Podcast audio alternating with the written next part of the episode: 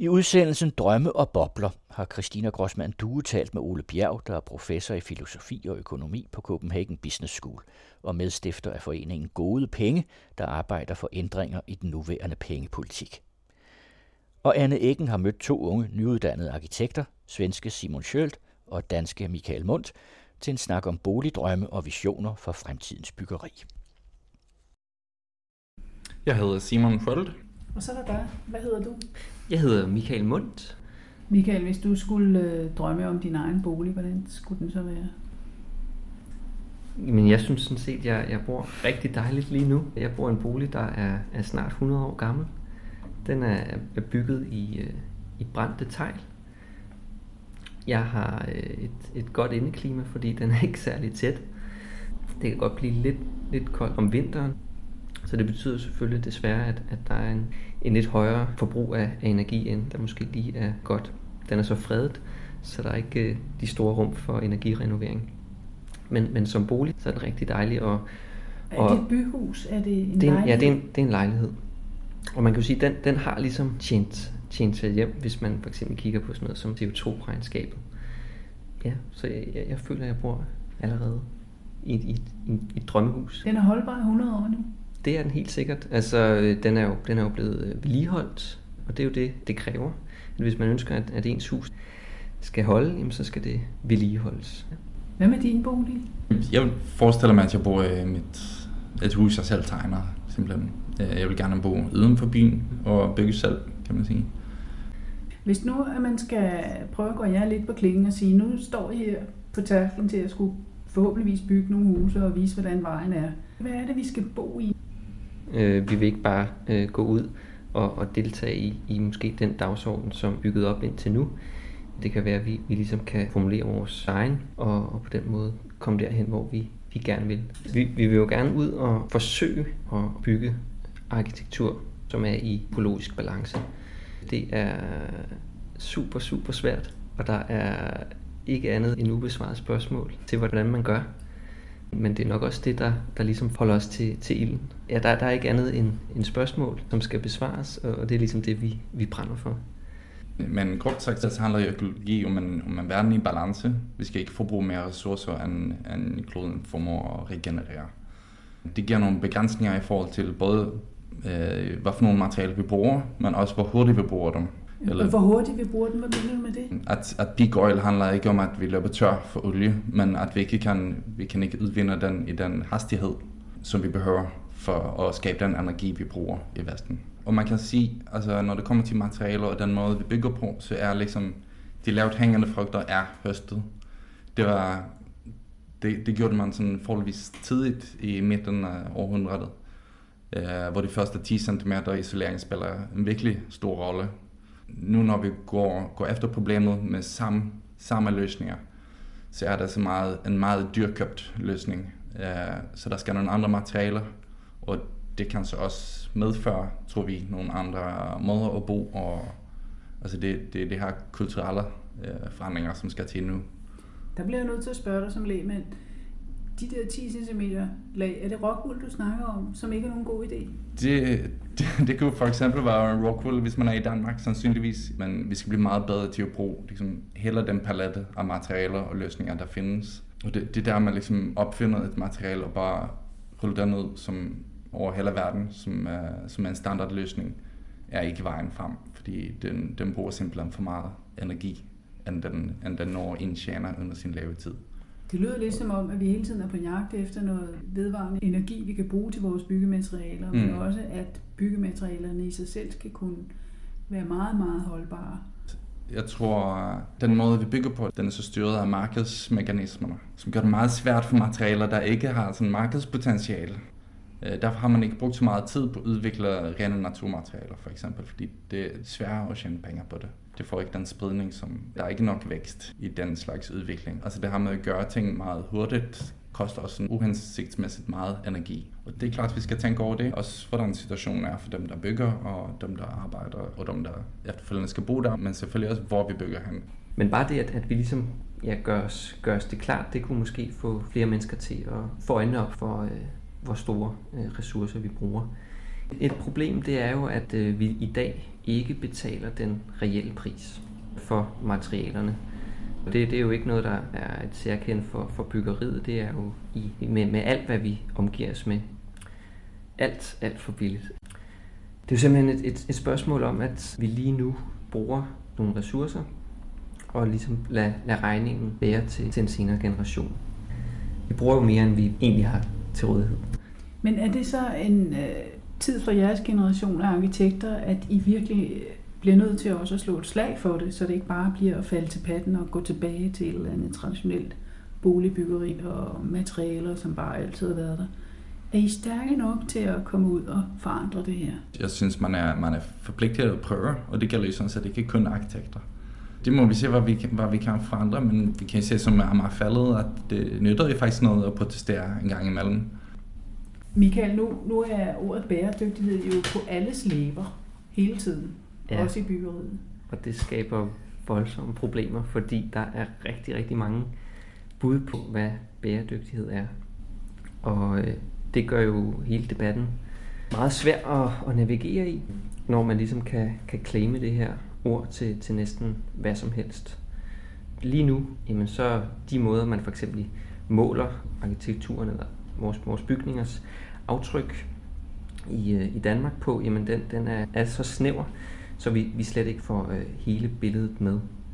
Mange af de ressourcer, vi bruger, dem importerer vi jo meget af den energi, der bliver, bliver brugt på at, at skabe og bygge arkitektur, jamen dem importerer vi også fra, fra andre lande.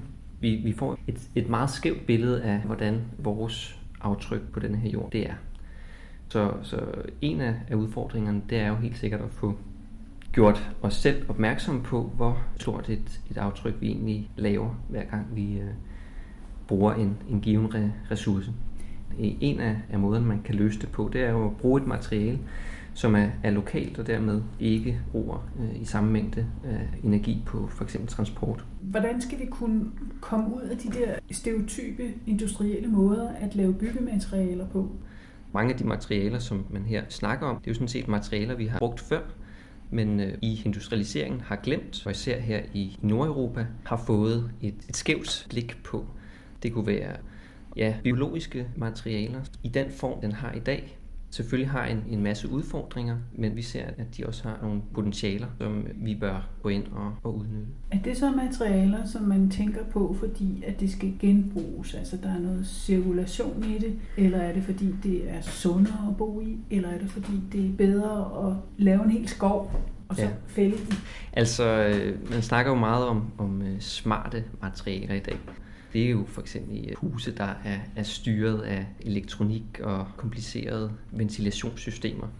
Jeg tror, fremtiden den har helt sikkert brug for kloge materialer, hvor at materialet ligesom i sig selv kan både være et materiale, der er nemt enten genanvende, eller simpelthen bare smide ud på marken og formulde, eller og samtidig er et materiale, der ligesom sammen med, med dem, der bor i husene, skaber det mest optimale indeklima der har vi jo nogle voldsomme problemer i dag, fordi den måde, vi ligesom er kommet frem til at bygge med, med det her enormt høje fokus på energioptimering, er vi ligesom endt i en blindgyde, hvor vi har gjort os afhængige af nogle meget komplekse byggesystemer, som både kræver øh, teknologi, men også kræver noget af, af os som, som mennesker, som vi, vi, vi måske slet ikke er i stand til. Vi er i hvert fald øh, svært ved at, at agere i, i de her huse hvor man i nogle tilfælde ikke engang må, må åbne sit eget vindue. Hvad, hvad, hvad mener du med det? Jamen det er jo fordi, vi har, vi har simpelthen lavet så komplekse byggesystemer, så i stedet for at, at ansvaret for frisk luft det skal være i huset selv, så, så ligger ansvaret i, i et eller andet teknisk system,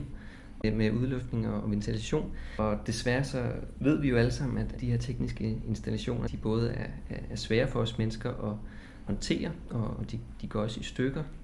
Det er selvfølgelig ikke et, et argument i sig selv, men, men øh, vi er i hvert fald endt et sted, hvor vi har rigtig store ud, udfordringer med den måde, vi bygger på i, i dag.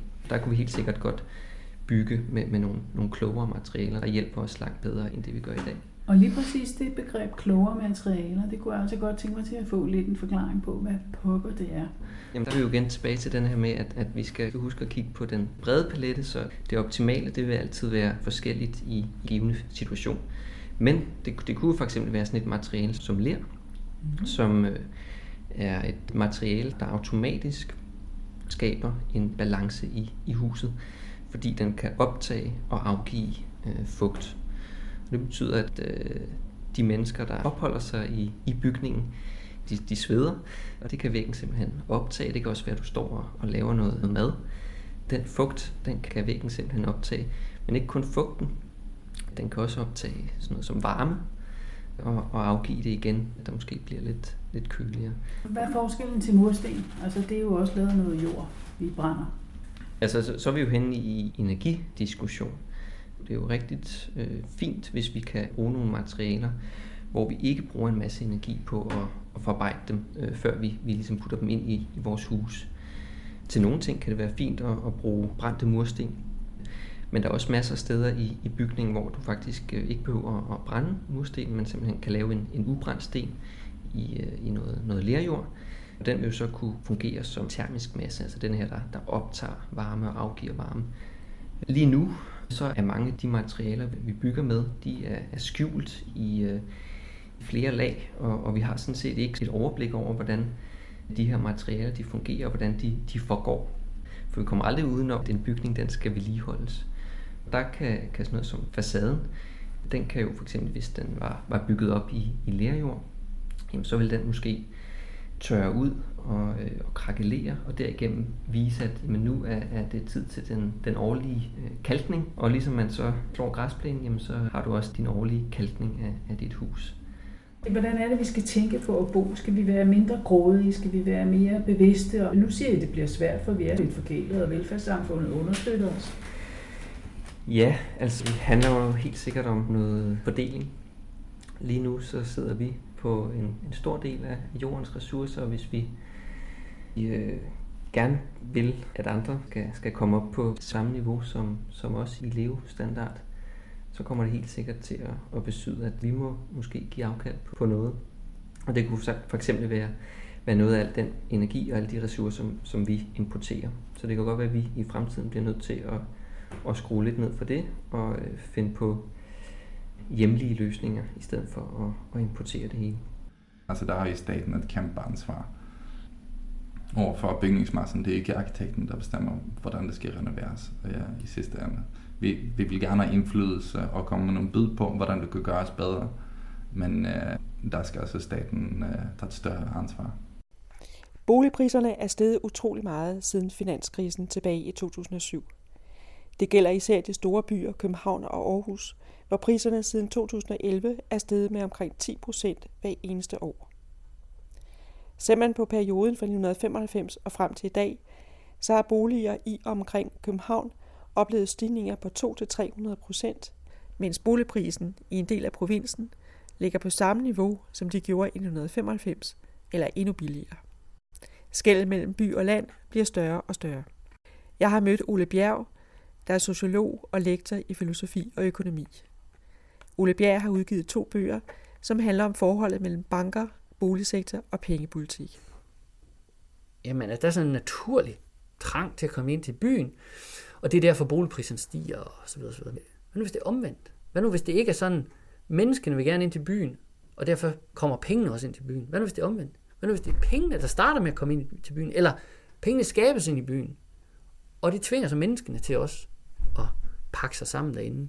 Foreningen Gode Penge sprang en boligboble her for ikke så lang tid siden. Ja. Hvorfor gjorde I det? vi sprang den her boligboble, og det gjorde vi for at ligesom sætte fokus på, at vi har haft den her finanskrise for snart 10 år siden, og nu er der ved at indfinde sig sådan en stemning af, ah, nu er vi kommet over, nu er vi færdige med den der finanskrise. I dag har vi lavere rente, højere gæld, og så igen stiger de her boligpriser. Og det mener vi gør øh, økonomien meget skrøbelig. Der kommer en ny krise, men den ligner desværre aldrig rigtig helt den gamle krise. Man havde også i starten af nullerne, der havde vi den der dot-com-boble, som jo var en aktieboble, ikke? Den næste, det blev så en boligboble. Og nu, den næste krise, der kommer, det er ikke sikkert, det bliver en boligboble. Det kan være, det, den, kan, den kan sagtens blive udløst af noget andet. Men uanset om det er det ene eller det andet, der udløser det, så vil økonomien blive ramt. Jo mere sårbar økonomien er, jo, det siger sig selv, jo hårdere vil den så også blive ramt af det stød, der så nogle gange måtte komme. Nu har I kaldt øh, den der organisation, som du er med i, for gode penge. Ja. Og det vil sige, det må så være, fordi der er nogle penge, som ikke er gode, som er dårlige penge. Hvad, hvad er de dårlige penge, og hvad er de gode penge? De dårlige penge, det er jo det er de, de, er de penge, som bankerne skaber og låner ind i boligmarkedet. Og hvordan er det lige, bankerne de skaber penge? Hvis man spørger folk, hvad er penge, så tit så, tænker, så, siger de, så begynder de at tænke på et eller andet 100 kroner sedler og sådan noget. Og det er jo også rigtigt nok, at 100 kroner er penge. Og det er også rigtigt nok, at det er Nationalbanken, der laver 100 kroner. Men sådan som vores pengesystem er skruet sammen i dag, eller sådan som det har udviklet sig, så de her kontanter, de udgør kun en lille, lille, lille del af dels den samlede beholdning af penge, men også den del af de her transaktioner. Langt de fleste betalinger i dag, de foregår ved hjælp af sådan nogle elektroniske overførsler, hvad enten det er MobilePay eller PBS eller øh, hvad det er, som hedder, Dankort eller ja. Og de penge, der overføres der, det er jo en anden slags penge end de her fysiske nationalbankspenge. Det er jo kreditter eller tilgodehavner i private banker. Så hvis jeg laver en betaling til dig, så overfører jeg et tilgodehavende, jeg har i min bank, den bliver så ligesom forvandlet til, at du får et tilgodehavende i din bank. Og spørgsmålet er så, hvordan kommer de her penge så ind i verden? De her penge, der jo står på min konto. De står der, fordi jeg har fået udbetalt løn, men det er jo ikke, fordi min arbejdsgiver, CBS, kan jo ikke skabe penge, så de har dem jo et andet sted fra. Så, så et spørgsmål er, hvordan man tjener penge, og det er jo den måde, de fleste mennesker også forholder sig til penge i deres private økonomi. Men hvis vi ligesom stiller det her grundlæggende spørgsmål, hvordan skabes penge, hvor kommer de fra, så skabes pengene, der er nogle undtagelser, men langt den største del, den skabes ved, at bankerne låner penge ind i økonomien. Det vil sige, når man går ind i en bank og får et lån, for eksempel på en million, så på den ene side så registrerer banken ligesom, at nu skylder jeg så den her million inde i banken, jeg har, nu får jeg et lån. Men så er det jo ikke sådan, at de udbetaler det her lån i 1000 kroner De sætter dem jo bare ind på min konto. Eller det her billede sætte ind på er virkelig forkert. De opskriver bare min konto. De siger bare, ja, nu har du et tilgodehavende i vores bank. Og dermed er der blevet skabt penge. Dermed har jeg pludselig et tilgodehavende i banken, og det tilgodehavende kan jeg så overføre til dig, hvis jeg skal købe et hus eller noget andet af dig, så overfører jeg det til, til, til godehavende. Og det er den måde, penge skabes på i dag. Så det, er sådan, så det er, penge skabes ved, at banker låner penge ud, og i samme hug, som de låner penge ud, så skaber de også indlån. Det vil sige, at de skaber penge indestående i banken. Er det noget nyt i historien? Nej, det er det sådan set ikke. Man kan sige, at altså, så længe man kan lave betalinger ved hjælp af de her øh, kreditoverførsler mellem banker, og det har man sådan set kunne gøre mere eller mindre lige så lang tid, som der har været banker. Altså, øh, da man i Venedig, i gang i renaissancen, hvor det har været, øh, havde sådan nogle øh, handelshuse og sådan noget der, ikke? Jamen der, der kunne man jo godt lave den der type af overførsler øh, mellem hinanden. Hvis man havde konti i den her bank, så kunne man ligesom lave overførsler, men det var så nok, det er nok typisk i den, i den samme bank, så ikke, men princippet er sådan set det samme. Man kan sige, det der så er nyt, det er omfanget af det, og størrelsen i forhold til de penge, som centralbanken skaber. Og det, der skete de sidste, at det har nok sådan særligt taget fart siden 70'erne, og så er det sådan accelereret fra 90'erne, det er, at mængden af de her elektroniske penge, den er bare vokset drastisk i forhold til de andre penge. Og der er forskellige dimensioner af det her. Noget af det handler om teknologi, altså at vi har fået de her elektroniske betalingsmidler, således at vi, vi er i langt højere grad uafhængige af kontantbetaling. Der er jo mange men, unge mennesker, eller mange mennesker i det hele taget, de bruger ikke kontanter længere. Så det er ligesom den, den ene del af det. Den anden del af det er også, at centralbankerne, Nationalbanken i, i det danske tilfælde, i starten af 80'erne, der ændrede de ligesom deres politik. Indtil da, der havde man i en periode lavet det, man kaldte kreditrationering. Så det som man sagde, ja, fint nok, at bankerne kan skabe de her penge, men vi sætter ligesom en grænse for, hvor mange de må skabe af dem. Det droppede man så, og i 80'erne, der ændrede man politik, og så sagde man, at hvis der er efterspørgsel efter kredit i økonomien, så er det nok, fordi de penge skal bruges til at investere i nye fabrikker eller ting, der kan sætte gang i økonomien, så det vil vi gerne understøtte. Så vi behøver sådan set ikke at sætte nogen maks på det der. Det lader vi markedet bestemme det her. Så Nationalbanken ser det ikke som sin rolle at begrænse de private bankers pengeskab. De ser det tværtimod som deres opgave at understøtte den her øh, skabelse. Tanken bag det er ikke helt skæv. Det, der så dog er skævt, det er, at man har glemt, eller man har ligesom overset, eller ikke tænkt på, at de penge, der bliver lånt ind i økonomien, de bliver ikke nødvendigvis de ryger ikke nødvendigvis ind i den produktive økonomi. Det vil sige, de går ikke nødvendigvis til investeringer, som sætter gang i væksten, som gør, at økonomien kan udvikle sig, så den understøtter den her forøgede pengemængde. Mange af de penge, der bliver lånt i økonomien, de bliver lånt ind i boligmarkedet. Og selvfølgelig bliver der bygget nogle nye boliger, men langt de fleste boliger er jo nogle, der allerede er der, som bare bliver handlet. Så man skaber nye penge, uden at skabe en ny økonomisk aktivitet, anden den her handel. Og det har nogle ret uheldige øh, mekanismer i økonomien. Det var så det, vi så med finanskrisen, og det er måske også det, der vil være under opsejling igen. Hvorfor investerer de ikke i virksomheder? Det er da fordi, det andet bedre kan betale sig. Det er da fordi, at når de låner ind i boligmarkedet, så låner de jo med sikkerhed i de her huse. Og så længe, at der er udsigt til, at priserne på de her boliger, de bliver ved med at stige, jamen så er der jo ikke rigtig nogen risiko for bankerne. Så det er en rigtig god forretning. Øh, selvom de så måske får, kunne få en mindre rente ved at lave den her type af udlån, end de får ved at låne ud til produktive virksomheder, så er der større sikkerhed ved det her. Ikke? Bankerne gør det, fordi det er en god forretning. Problemet er, at jeg skulle lige til at sige, de voksne, og det er jo Nationalbanken og politikere, at de overhovedet ligesom har givet dem en opgave, som de ikke er designet til. For så vidt som man ligesom har sagt, nu må bankerne i det her samspil med markedet, nu må de finde ud af, hvor mange penge, der er brug for i økonomien. Så har man sådan set outsourcet pengepolitikken. Så har man sagt, pengepolitik, det finder I ud af, det skal vi ikke blande os i. Det, som Nationalbanken så gør i stedet for det, at de skruer på renten, det er sådan lidt teknisk, men det, det handler om, at de private banker, de har så også en konto inde i Nationalbanken, som de bruger til at clear deres mellemværende med hinanden, når der, når der ryger betalinger frem og tilbage. Men det er sådan, mængden af de penge, der står på den her foliokonto, som det hedder inde i Nationalbanken, den er meget, meget lille i forhold til hele den der øh, mængde af elektroniske penge, der ligesom cirkulerer rundt ud i økonomien. Men der har man så haft en teori om, at man ved at styre renten på de her foliekonti inde i Nationalbanken, så kunne man styre den økonomiske aktivitet ude i økonomien. Den teori, det er muligt, at den engang har virket lidt. Den virker ikke længere. For mig at se, sådan hænger det ikke sammen. Altså, Nationalbanken kan ikke styre. På mange måder har man ligesom givet slip på pengepolitikken. Man har ligesom opgivet at føre sådan en proaktiv øh, pengepolitik. Vi har haft den her finanskrise for snart 10 år siden, og nu er der ved at indfinde sig sådan en stemning af, ah, nu er vi kommet over, nu er vi færdige med den der finans. Men øhm, altså, der er jo nogen, der tager det her med, at nu stiger boligpriserne igen. Det tager det som sådan en sundhedstegn. Hvilket er sådan helt bagvendt. Okay, vi, vi, havde lige, vi har lige haft en finanskrise, der handlede om, at boligpriserne steg alt for meget, alt for hurtigt. Nu stiger de så igen. Så, så tror man, det er, at det er så et sundhedstegn. Det, det virker sådan helt bagvendt. I november kom OECD med en prognose for dansk økonomi i 2018. Den pointerer, at danskernes gældsniveau er meget højt, om end ikke stigende, og at kombinationen af lån med lave renter og stigende boligpriser i København betyder risiko for boligbobler. Hvis vi nu går ind i en ny krise, eller det er jo, det er jo så et spørgsmål, ikke? men vi er i en helt anden situation, fordi vi har meget lavere rente.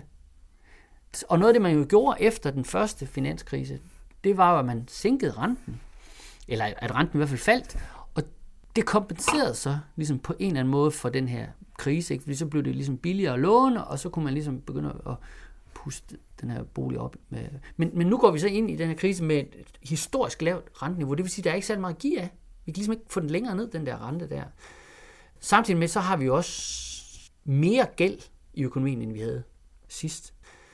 Man, man siger nogle gange om den her finanskrise i 2007, der siger man, uh, ja, den kom bag på alle. Den var der ingen, der kunne forudse. Det passer så ikke. Det var der. Der var nogen, der forudså. Der var en, der hed Steve Keen, der er en, der hedder Michael Hudson, der er en, der hedder Richard Werner. De havde alle sammen forudset den her krise. Grunden til, at de kunne se krisen, det var fordi, de kiggede ikke bare på den offentlige gæld, nej, de kiggede på den private gæld. Og de sagde, når den stiger alt for meget, så sætter det gang i sådan nogle dynamiske effekter. I dag har vi lavere rente, højere gæld, og så igen stiger de her boligpriser. Hvis man ser på, hvor stor gælden er i forhold til den samlede indkomst i økonomien, så har Danmark, vi havde verdensrekord. Jeg tror lige, vi blev slået af hollænderne. Så vi ligger på første eller anden pladsen, hvad det der angår. Ikke? Og når det, når det mål det er vigtigt, så er det fordi, at vi skal betale af på vores gæld. Rente afdrag på vores gæld, det skal vi betale ud af vores indkomst. Ikke? De penge, som betaler i renteafdrag, de bliver i første omgang sådan set trukket ud. Det er nogle penge, der går væk fra forbrug og investering. Du kan ikke bruge dem til, ja, forbrug, du kan ikke bruge dem til investering. De bliver ligesom trukket ud af økonomien. Så er det jo rigtigt nok, at bankerne, de bor så ikke på en anden planet. Altså, så de forsvinder ikke ud af jordens atmosfære. Altså, de er her jo selvfølgelig stadigvæk. Og i den bedste af alle verdener, så vil det også være således, at bankerne, de vil ligesom var, hvad skal man sige, sådan forankret i den reelle økonomi, således at de penge, vi betaler ind til bankerne, de bliver på en eller anden måde ligesom kanaliseret ud i samfundet igen. Det kan være, fordi det var en sparekasse, der var ejet af de mennesker, der nu boede i det her område, som også i øvrigt var dem, der skulle penge til. Eller det kunne også være, at bankerne betaler også løn ud til deres ansatte. Det er også en måde at få penge ud i økonomien på osv. osv. Men problemet med vores banksystem i dag er nok, at det på mange måder ligesom, det recirkulerer ikke de her penge lige så godt, som det gjorde tidligere. Så det har sådan en tendens til ligesom at ophobe de her penge nogle bestemte steder i økonomien, hvor de så ligger død. Du har sådan en økonomi, der ligesom er ved at dele sig i sådan en produktiv økonomi på den ene side, hvor vi har al den her gæld, der skal serviceres, så har vi sådan en finansiel økonomi, hvor alle pengene de så ryger hen. Så der er for få penge til ligesom at servicere den her gæld. Nå, hvis den her ratio mellem gæld og indkomst, den ligesom bliver for ja, lille eller for stor, afhængig af hvordan vi ligesom vender den her bryg, så ligger den her finansielle økonomi, så ligger den ligesom for stort et beslag på den produktive. Den kommer til at ligge som sådan en dyne henover den produktive økonomi, og det kan så på et eller andet får det så sådan nogle selvforstærkende effekter. Fordi at, jamen, når folk så ikke har penge nok til at, at, at bruge, jamen, så er virksomheden også tilbageholdt med at investere, osv. osv., osv. Og det er sådan set det, der er grundproblemet. Siden finanskrisen har politikerne skærpet reglerne for bankvirksomhed og blandt andet stillet krav om højere egenkapital. Det krav er også blevet efterfulgt. Bankernes egenkapital er øget med ca. 300 milliarder siden krisen i 2007. Men de fleste penge er ikke kommet ind via indskud fra investorer. Nej, de er kommet ved, at bankerne har sendt regningen videre til deres kunder i form af gevaldig vækst i gebyrer og bidragssatser på boliglån. Ifølge Ole Bjerg og Foreningen Gode Penge, så er de grundlæggende problemer bag krisen i 2007 slet ikke løst. Bankerne har konsolideret deres position i samfundet og i dag fortsætter de med at pumpe masser af gæld, dårlige penge ud i økonomien, hvoraf meget store dele går til spekulation. Det der med at skabe penge, det burde simpelthen være et statsligt privilegium på linje med retten til at opkræve skatter, retten til at lave lovene. Så, så, så de gode penge, det er dem, der bliver skabt på den måde. Og det har vi jo, altså kontanterne, de fysiske kontanter, de bliver jo skabt af staten, og hvis der er andre, der gør det, så kommer de i spillet. Men så er der de der elektroniske penge, som vi så har givet bankerne lov til at lave. Og på den måde synes jeg, vi jo så, at man har udvandet statens ja, naturlige privilegier. Så hvordan kan det overhovedet lade sig gøre, at Nationalbanken generobrer kontrollen over pengene? Det er overraskende nemt. Det er så nemt. Altså, i kort form, reformen har to elementer. Det ene det er, at private mennesker skal have adgang til at holde en konto i Nationalbanken, og den anden er, kreditter i private banker skal ikke længere have status af penge. De skal bare have status af kredit. Og så må man så se efter, hvad man kan, hvad man kan bruge dem til. Det første, det er, at sådan som det er i dag, så er den eneste adgang, den eneste mulighed, almindelige mennesker har for at bruge og holde elektroniske penge, det er at have en konto i en privat bank. Ellers kan du ikke lave elektroniske betalinger. Så er det rigtigt, så er der sådan noget med bitcoin, og, øh, og det tror jeg også kommer til at fylde mere i vores økonomi, men, men det er alligevel stadigvæk lidt en anden diskussion. Så det, som der skal åbnes mulighed for, det er sådan set bare, at almindelige mennesker som du og jeg, vi kan holde en konto inde i Nationalbanken. Således hvis jeg vil lave en elektronisk overførsel af penge til dig, så kan jeg gøre det fra min konto inde i Nationalbanken til din konto inde i Nationalbanken. Så vi skal bare ligesom have en konto derinde, og det er der ikke noget eksotisk i. Det, bankerne har det allerede. Så det er bare med at demokratisere det. Det er bare med at sige, ja, bankerne har allerede adgang til at have konti derinde. Nu skal vi bare alle sammen have det. Så vi skal bare, jeg ved ikke, hvor mange konti der er, lad os sige, der er 500. Nu skal der bare være 5 millioner. Altså. Og selvfølgelig er der nogle tekniske systemer, der skal indrettes, så man kan klare med det eksisterende teknologi. Og vi har jo allerede hvad sådan e-boks, og altså vi har sådan nogle lignende ting, ikke? E-boks er jo lidt sådan en postkasse i staten, ikke? Og det samme, nu skal vi bare have en, ikke bare en postkasse, men vi skal også have en bankboks i staten, så at sige, ikke? E-pengeboks, kunne det hedde. Ej, det skal nok hedde. Nå, men i hvert fald. Så det er den ene ting af det. Vi skal have en konto inde i Nationalbanken. Den anden side af det, det er så, at grunden til, at de her kreditter i bankerne, de tæller som penge. Det er der nogle forskellige ordninger, der gør. Den vigtigste er nok, at man kan betale skat med dem. Det vil sige, når du skal betale din gæld til staten, så betaler du den ikke i statspenge. Du betaler den i bankpenge. Så staten siger, ja ja, vi har retten til at opkræve skat. Det er dog et af de der privilegier, vi har beholdt. Men de penge, I skal betale med, I skal ikke betale med de penge, vi selv har lavet. Nej, nej. I skal betale med nogle penge, som nogle private virksomheder har lavet. Det svarer lidt til, at man sagde, nu kan I betale skat med gavekort fra magasin. Altså et gavekort i magasin, det er jo en kredit i magasin. Du kan så kun bruge den ind i magasin. Men mens bankernes kreditter, de kan nu så cirkulere rundt i hele økonomien. Så det må accepterer man i skat. Nå, så under, med sådan en reform her, så vil, så vil man så skulle sige, nej, nu, nu, nu, nu har vi jo de her andre penge, nu har vi de her nationalbankspenge, og de er jo skide gode. Så nu behøver vi ikke at lave alle de her støtteordninger til bankerne. Så fra nu af, når I så skal betale jeres skat, så skal I betale med nationalbankspenge. I kan ikke betale med de der, de der bankpenge der, det kan I ikke. Så, så bankerne bliver ligestillet med alle andre private virksomheder. Øh, deres, deres kreditter har ikke sådan en særstatus.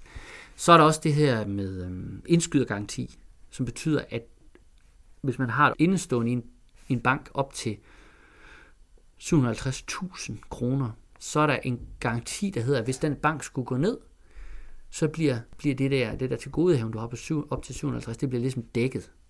Og så siger bankerne selv, ja, og det finansierer vi jo selv. Det er sådan en kollektiv ordning.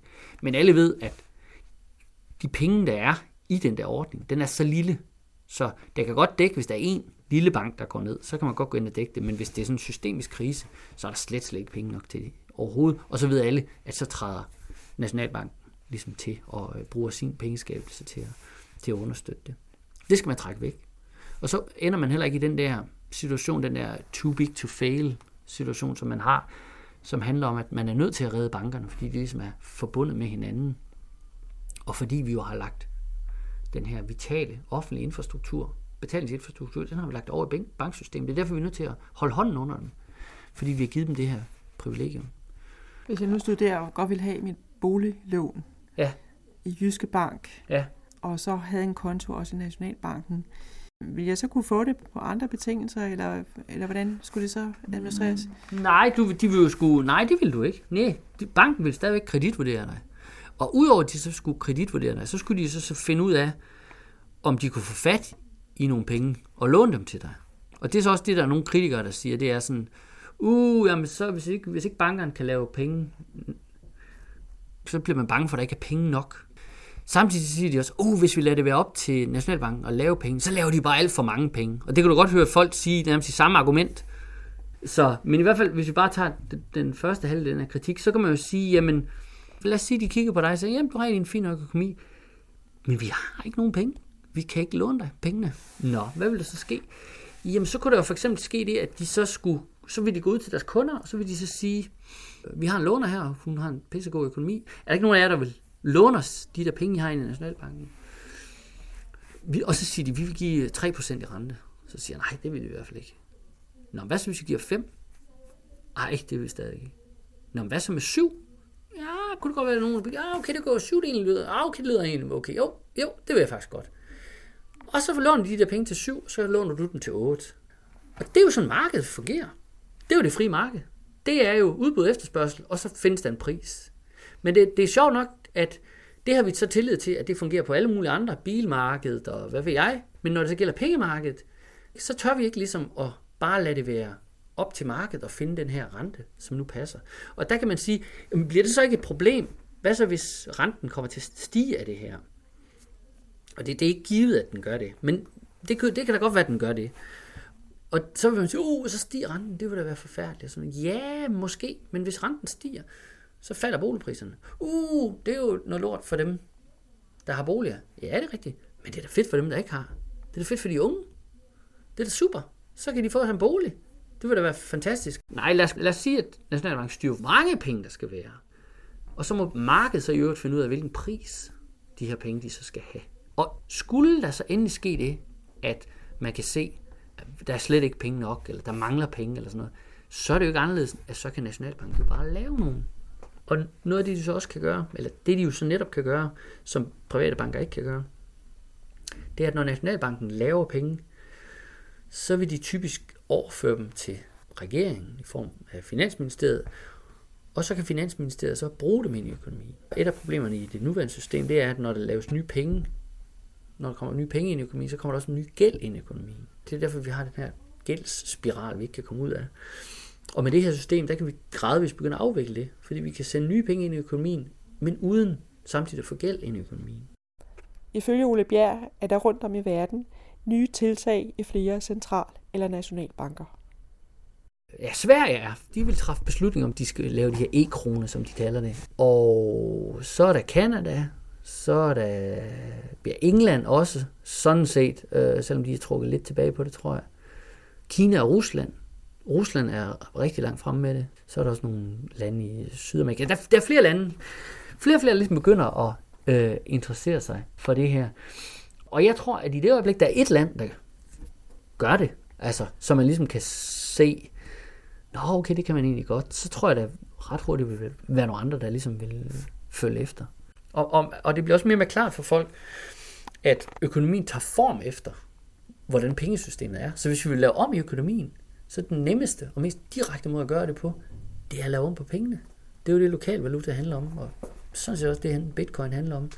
Og, og jeg kan jo se, når jeg læser de der øh, taler og betænkninger, og hvad det ellers er fra de her centralbanker, det betyder noget. Altså de centralbankerne, mange af de her papers, de starter med, uh ja, nu er der kommet de der bitcoins. Nu må vi hellere se og finde ud af, hvad vi egentlig skal stille op, og skal vi egentlig også begynde at lave noget, der ligner det her. Jeg tror ikke, vi får sådan et system, hvor bitcoin så bliver den nye verdensvaluta. Det tror jeg ikke, vi får, men jeg, jeg er helt sikker på, at det, det har sat gang i en udvikling af, at der vil komme nogle nye penge. Ja, fordi parallelt er der jo også nogle andre tiltag, altså sådan noget med at lave lo- lokale penge, lokal valuta. Ja, ja.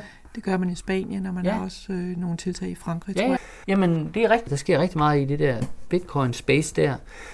Øh, og selvom både lokal valuta og, og, og bitcoin og ethereum, hvad det ellers hedder, for så vidt som det ikke er staten, der gør det, for så vidt som du ikke kan betale skat i dem her, så, så er det lidt noget andet, men det er alligevel, det trækker lidt på samme hammel, som handler om, at det der med, at pengenes form ligesom er for en gang givet, det accepterer folk ikke.